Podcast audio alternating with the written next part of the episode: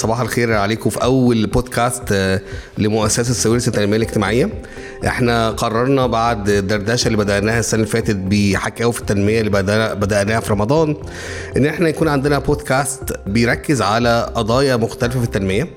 وكل مرة هنتكلم عن قضية في التنمية وهنشرحها بشكل بسيط جدا بشكل كمان في جانب علمي وكمان يكون مبني على خبرات عملية.